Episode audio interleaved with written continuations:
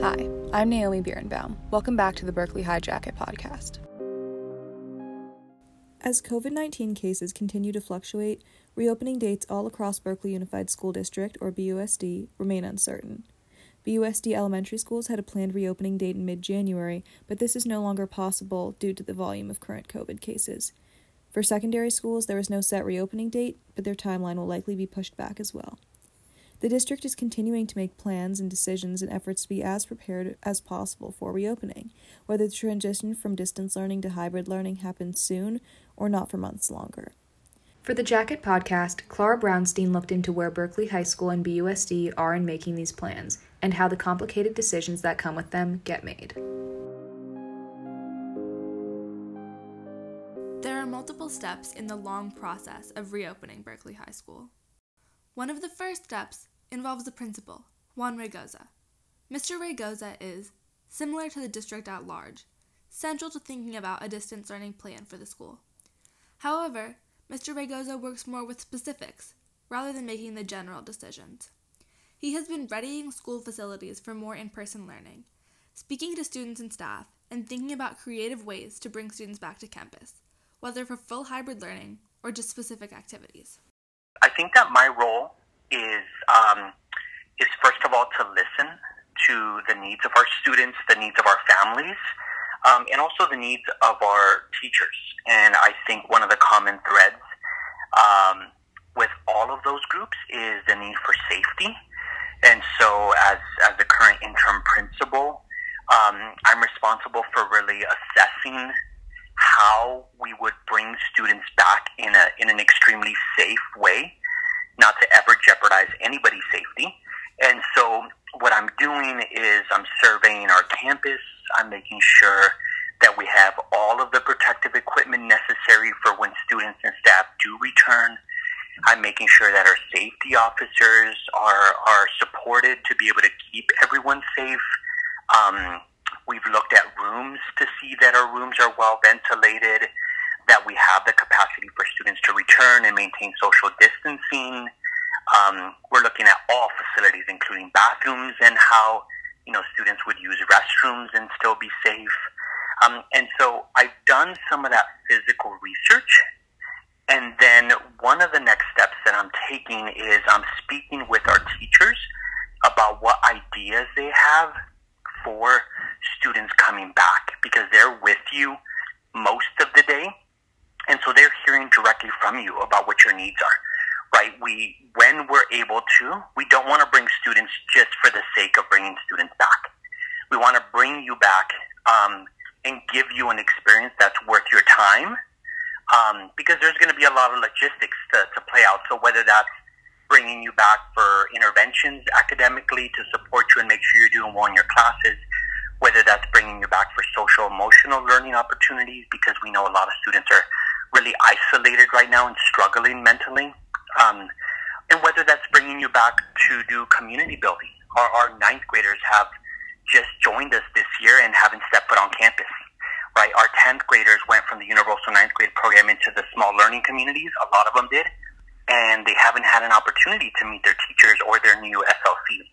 And so I'm working with teachers um, to really try to understand what they feel is best for students um, and then finding a way to make that happen. Right, we only have, have so much space on campus. Um, so just like we were able to bring back athletic conditioning, and it's all outdoors right now, I want to make sure that whatever opportunities do start to come up, um, that we have the space and the capacity to bring them on. So my role is really to listen and to put together a plan that I then share some of those details with Dr. Stephens, our superintendent, um, and it's really Dr. Stephens and our school board that then make sure we're following all city, state, county, um, and federal guidelines. And, and when we reopen, my job is to make sure that we have a plan in place to go and not to say, okay, now we can reopen. Now let's think about the plan. I want to make sure we're ready for when we can come back. As Mr. Raygoza mentioned, BUSD Superintendent Dr. Brent Stephens and his office are also central to the creation of the hybrid learning plan. Their work on collecting data through recent surveys and town halls for students to share their opinions. With this information, along with what Mr. Raygoza passes along to Dr. Stephens, a hybrid learning plan is formed. According to the superintendent, forming a hybrid learning plan is the single most important part of reopening secondary schools. This is especially relevant because the district began this process over the summer, when they thought schools may reopen in the fall, but halted halfway through. Dr. Stephens and other district officials now must return to that plan. Our intention at this point is to begin reaching out to teachers, to families. We'd love to engage students um, to share the work that we had completed over the summer, and then also to look at some of the hybrid learning plans in other high schools to see what would be positive for Berkeley High, what might not work as well for Berkeley High, uh, and then to um, really engage with our teachers union primarily um, to finalize those details. After this, the plan will go to the school board. I spoke to Ty Alper, the school board president, who outlined his and the rest of the board's role. The board, um, you know, is responsible for um, ultimately approving a, plan. Um, a, a, lot of you know details are left to the superintendent and the principal and the teachers and the classified staff who are doing the work and students. Um, but at, at a sort of high level, the board is responsible for you know approving a plan to to reopen the schools or partially reopen the schools. I mean, it's not we've never been in this situation before, so it's not exactly clear what everybody's role is, but that's generally you know generally the school board is responsible for ultimately any policy um, in the district and whether and how to reopen our schools you know probably fits into that category.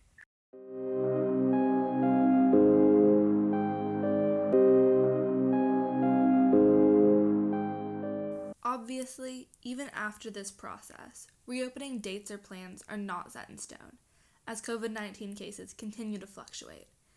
But it is one of the final steps in readying schools to reopen. The creation and implementation of a hybrid learning plan in BUSD is made particularly challenging by the little governmental help BUSD has been given throughout the process, according to Dr. Stephens. Yeah, I, I would sort of characterize um, sort of federal and state agencies' involvement right now as providing guidance.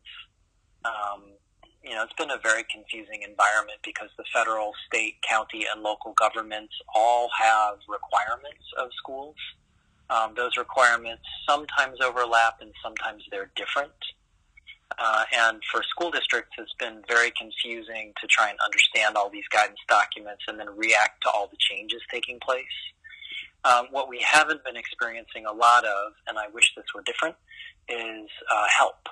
Um, so for the most part, school districts in California are trying to figure out a vast array of different health practices, of partnerships, of contracts, um, and, and all of that has been very, very demanding. Yeah. So what what could that maybe look like if there was some more help from state or federal governments for school districts? Yeah.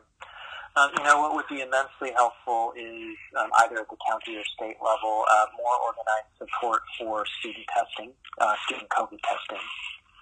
Um, it would be helpful to have a clearinghouse of information from districts um, so that we uh, weren't constantly having to reach out to one another, but could go to a single location to find examples of how districts were doing this well, what works, what doesn't work. Uh, it would also be helpful just to have a uniform set of standards for opening, um, and then uh, just a greater level of coordination about things like the provision of uh, essential protective equipment, uh, employee testing, student testing, uh, even resources to be able to do contact tracing. Uh, contact tracing has now been left to districts to figure out, and, and so we've had to hire our own staff, get them trained, um, and that's just been difficult for every school to essentially every school district to be on its own for this array, uh, to provide this array of services. Despite these challenges on the path to hybrid learning at Berkeley High, the school can take small steps to reopen in the meantime. As Mr. Raygoza mentioned earlier, athletic conditioning, as well as yearbook distribution earlier in the year, have been the only on campus activities for Berkeley High students. These programs both required a lot of planning, and for students to be in cohorts, meaning with a specific and constant group of students. But Mr. Raygoza is open to more similar programs in the future. So what I can say is, you know, I just spoke to some um, students on leadership, and I told them, if this is something that you want to happen, it's going to take work, but we need to really think about specifics. So rather than saying, how do we get back students on campus? Putting forward a plan, how do we get this activity on campus? Or how do we get this on campus? Or how do we get this one thing to happen? Because it allows us then to come around, come up with a plan to support that initiative. But I think if, if students have a club that maybe has a specific targeted reason to be on campus and they have a staff member, uh, an advisor that would be able and willing to come in, supervise, in a very, very small setting. That's something that students can reach out to us about. Um, I would like students to start having these conversations. At the same time, you know, I, this is this isn't this shouldn't fall on your shoulders. And I think the priority that I would have for students is to do the best they can right now with distance learning. Um, but you know, if students feel like they want to advocate, I think this could definitely be an opportunity to say, "Hey, I'm a part of this club. I'm a part of this class. I have a staff member who, who can support us. How can we maybe make this happen?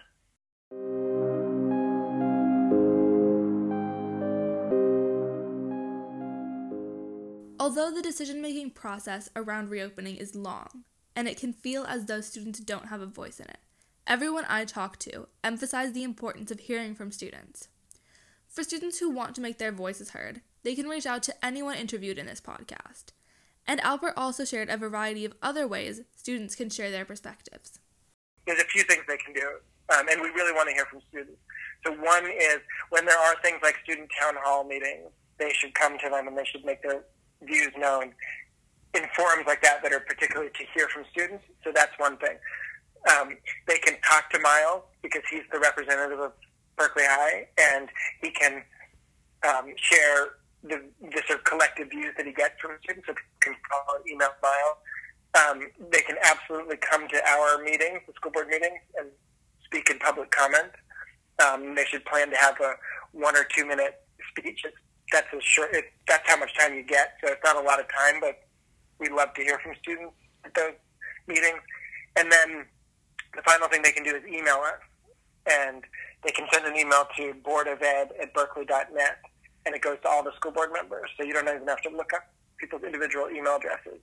Um, and they could include the superintendent too, which is superintendent at berkeley.net. So I would say that's a number of different ways that students can get involved and have their voice heard. And, and I think they're probably a lot of different views. They're not all the same, but really important for us to hear.